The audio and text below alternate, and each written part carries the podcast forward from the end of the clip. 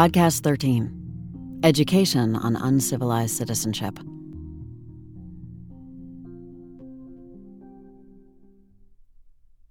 More than European history and African American studies, colleges must teach students how violence, corruption, and prejudice cause unbearable economic costs, as it causes deaths, injuries, destruction, damage, abuse, and waste.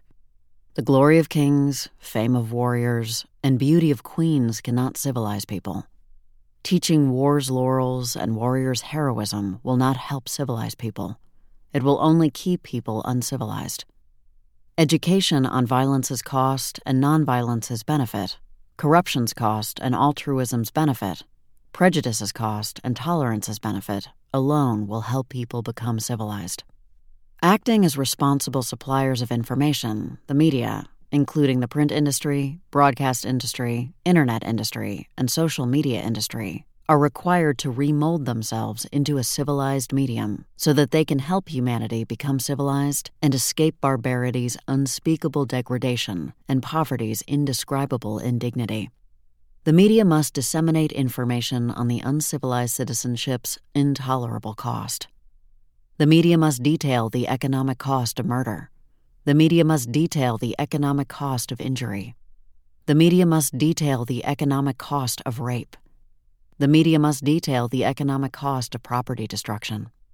The media must detail the economic cost of property damage.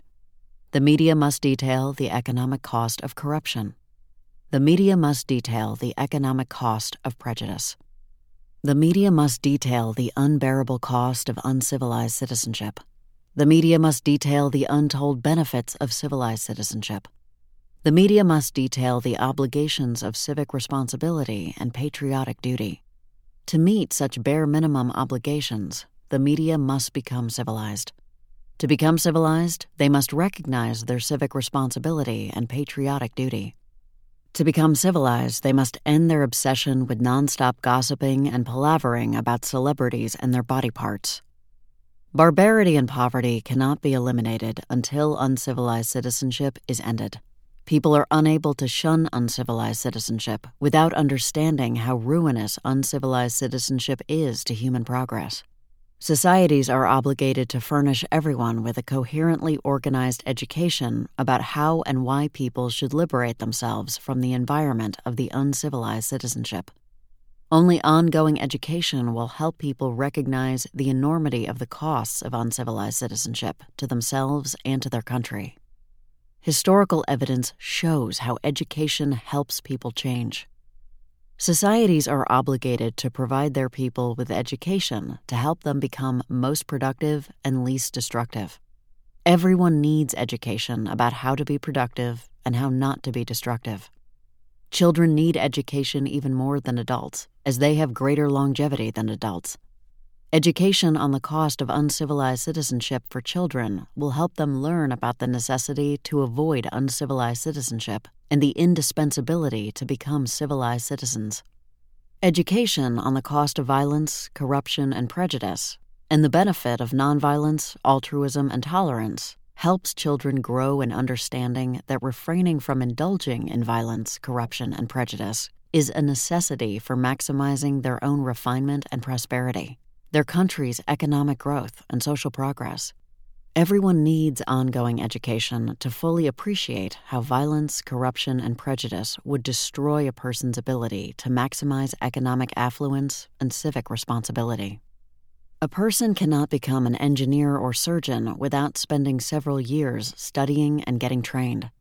Similarly, without making serious efforts in inculcating awareness, people cannot change their nature and lifestyle to develop civic responsibility so as to recognize the importance of civilized citizenship.